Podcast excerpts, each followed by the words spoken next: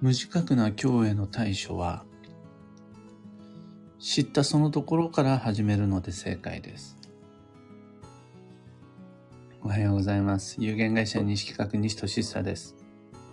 発行から21年、累計8万4000部の運をデザインする手帳、有機暦を群馬県富岡市にて制作しています。最新版である有機暦2024は現在販売中。気になる方はひらがなにて有機暦と検索を。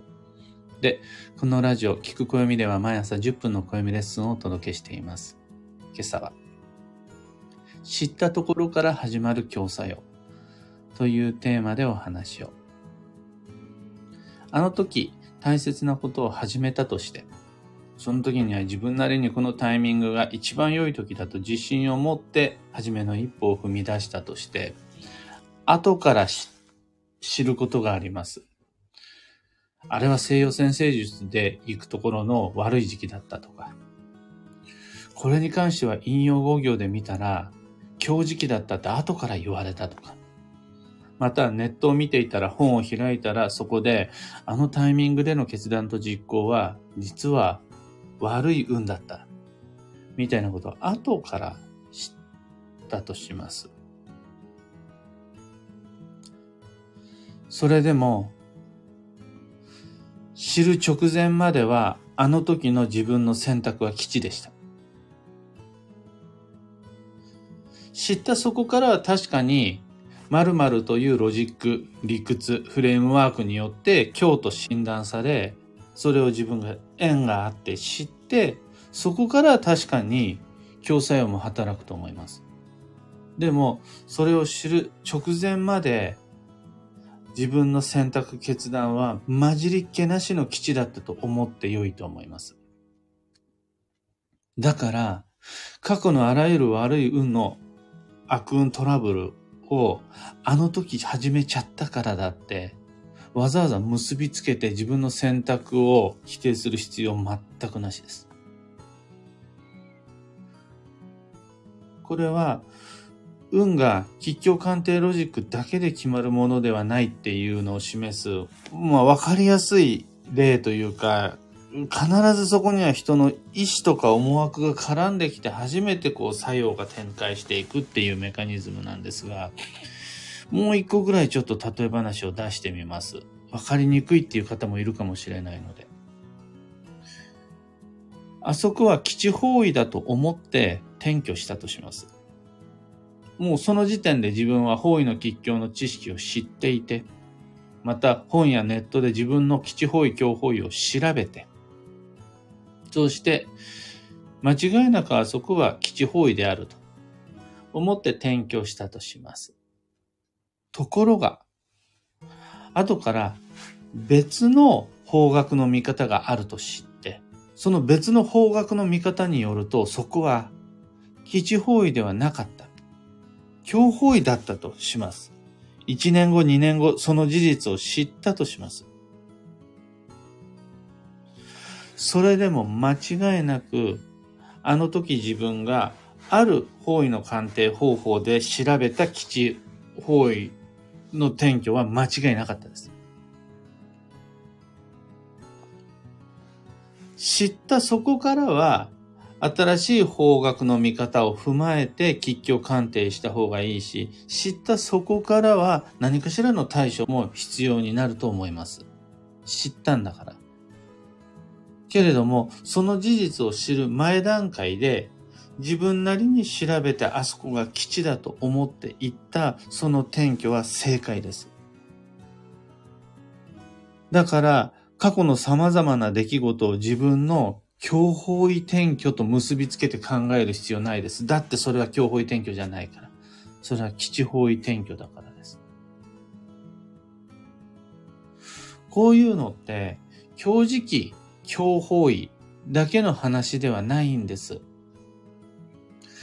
例えば食べ物とかでもそうです。ある時点においては体にいいとされていた食べ物が、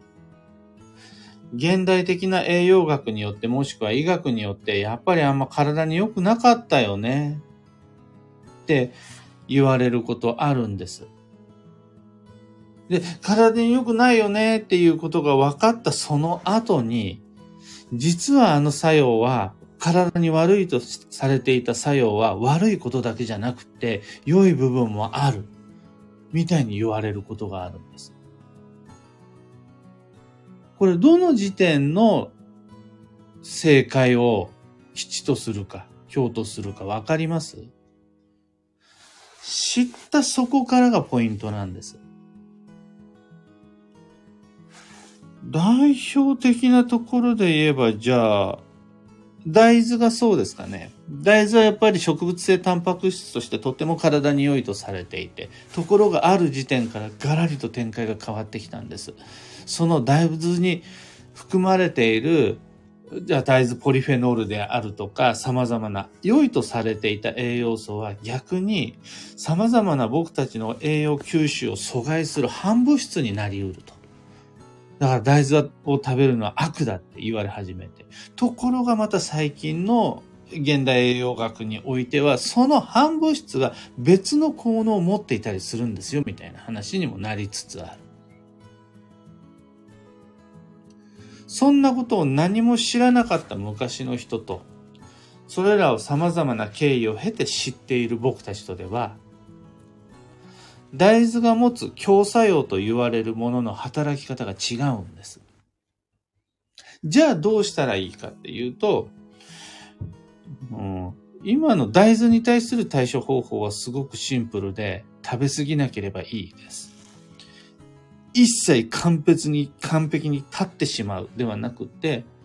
食べ過ぎなければいいです。これ、時期や方位の吉凶にも言えて、僕たちの強作用というのは知ったその瞬間から働き始める。ということは、今の時点で知っていることは何かがポイントになるし、僕たちはその強作用をどのタイミングで知らされることになるかが重要なんです。一生涯縁もないような秘伝の書の中に書いてあることは僕たちの運にそこまで関係しないです。一方で、知らされた強作用に関しては知ったその時点から対処すべきです。ところが多くの方は誠実真面目かつこの運のメカニズムを知らないから、今日知ったその時点から過去遡ってあの時のことも、この時のことも今日だったせいだって思い始めちゃうんですが、それは残念ながら理論的に見えて、実は非理論的。だって、京都は知ったところから始まるものだから。これが分かっていると、運というのは常に未来に向けて作っていくものだっていうことが分かります。過去にそこに遡っていくつの今日を手に入れてしまったかを後悔することじゃなくて、また、あらゆる自分のトラブルを強運に結びつけることを検証することでもなくって、今知ったんだから、知ったそこから、より学び、よりコントロールし、より活かしていければ、それで常に最新型の運を整えていくことができますよ。今正解だと思っているそれも、未来のある時点において今日だったって知らされることもあると思うんです。そしたらその時点から再び基地、その時点での基地を基準にして運を作っていければ、ちゃんと僕たちは過去のあの時点から未来のあの地点までずっと基地で運をデザインすることができるようになります。わかりにくかったでしょうか？実際よくある話なんです。あの時の結婚が強時期だったとか、あの時の引っ越しが強方位だったとか、良いと思って選んだものが自分にとってじゃあラッキーカラーじゃないと言われたとか、よくある話なんです。そしてあらゆる占い師は自分のやっぱりロジックというか信念を持って選んだ吉凶鑑定基準を自信を持って押すんで、その人の過去の選択まで否定してしまうような雰囲気、フィーリングになっちゃうんですが、そんなことないよって。あの時自分が正解だと思って選んだものは間違いなく誰が何と言おうと基地だよ。ただ、今知ったそこからは、縁あって知ったロジックをヒントに運を調整。そこからの運を調整していけるといいよね。ということになります。今朝のお話はそんなところです。三つ告知にお付き合いください。まず、弊社創立35周年の記念イベントに関して、2024年2月の10日、11時開演で、東京都千代田区の千代田プラットフォームスクエアにて、講演と講座2本立てでやります。料金は6600円。僕の担当する後半の講座は旧性別の運勢講座です。一泊水星から旧歯科星までの2024年の働き方、暮らし方、人間関係の注意事項、金運の要所などを細かくご紹介していきます。さらに僕の方は特典として旧性別の悪運のシナリオを音声解説したデータをプレゼントします。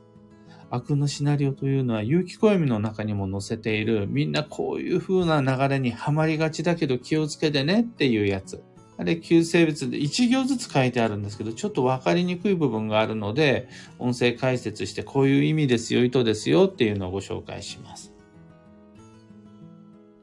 この35周年記念イベント、まだまだお申し込み受け付けていますので、2月の10日、ご都合がよろしければぜひお越しください。二つ目のお知らせが、もういよいよ期限が迫ってきた有機暦のオンラインサロンである運をデザインする暦ラボのお年玉企画に関してです。1月1日から無料体験の申し込み受け付けてきたんですが、1月の31日までです。今日と明日、最後のラストスパートで告知をしています。みんなぜひ、おむすびコンパス使ってっていう意味で、ここで受付、お申し込みしていただけると、ラボのメインコンテンツであるおむすびコンパスを体験してもらえます。2月の29日まで使い放題なので、基地保医旅行計画を立てる時のヒントとして、自宅を中心とした北、南、東はどこなのか、Google マップ上に方位の線を引くことができる Web ツールです。ぜひ無料体験でご利用ください。あと最後3つ目のお知らせが東京鑑定会に関してです。2月17日のご予約受付中です。2024年度から東京都千代田区の神保町での開催となります。運の作戦会議ご希望の方はご予約お待ちしています。35周年記念講座も、オンラインサロン無料体験も、鑑定会も詳細とお申し込みはこの配信の放送内容欄にリンク貼り付けておきます。さて、今日という一日は2024年1月30日火曜日、マビです。うん、間違いなくマビです。休息の1月25日目、土曜13日目、どちらも残り6日間となりました。あと6日で立春が来て、暦の上での明けましておめでとうございますです。ただ、この冬の土曜みんなお疲れモードのところに土曜の荒波が押し寄せて飲まれてるみたいで、土曜トラブルのレポートがあちこちから入ってきてます。体調体調不良も多いし、くれぐれも無理は禁物で、土曜保険の開封もいいんですが、その前にそもそも何より、まずはあったかくするってこと。それと、よく眠って吉です。今日の幸運のレシピは、酢豚。これ酢豚もいいし、酢鶏もいいです。で、その炒め物系が苦手だよっていう方は、例えば鶏手羽を酢で炊いたようなさっぱり煮込みもありです。あとはね、餃子に酢と胡椒で食べる。餃子を酢と胡椒で食べるとかもありです。最後に今日のキーワードは率先。先頭に立って動く。その心は、協力をしたいと望むならば、してくれる誰かを期待するんじゃなくて、こちらから協力してねという働きかけ、要請、きっかけづくりが必要です。家族だったら、同僚だったら、パートナーだったら何も言わなくてもきっと待ってやってくれるはず。そうじゃなかったら家族じゃない。とか言って引きこもってるんじゃなくて、こちらから〇〇という状況で〇〇だけやってほしいんだけどお願いできないっていう何かしらの意思表示であり働きかけが必要。それは早ければ早いほど協力しやすい体制が整うので、職場でも家庭でも、まず何手伝ってもらうのかっていうのが、動き出し一歩目のポイントになります。以上、迷った時の目安としてご参考までに。ところで、毎朝スタンド FM から配信しているこのラジオは、Spotify、Amazon Music、Audible、YouTube、Google Podcast、Apple Podcast などでもご聴取いただけます。普段使いのアプリの方でフォロー、チャンネル登録していただければきっともっと便利になります。検索欄にてひらがなで聞く暦と探していただければ引っかかってくるはずです。というわけで、今日もできることできるだけ西企画西俊久でした。いってらっしゃい。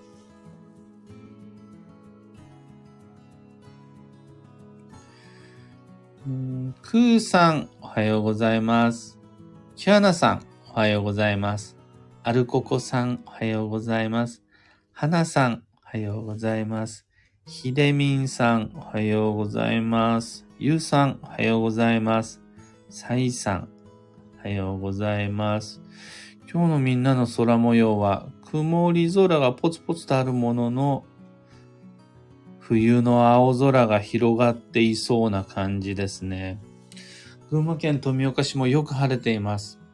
昨日なんて風も吹かないで、バドミントンが外でできるぐらいの穏やかな小春日和でした。ダウンジャケットを脱いで過ごすような感じ。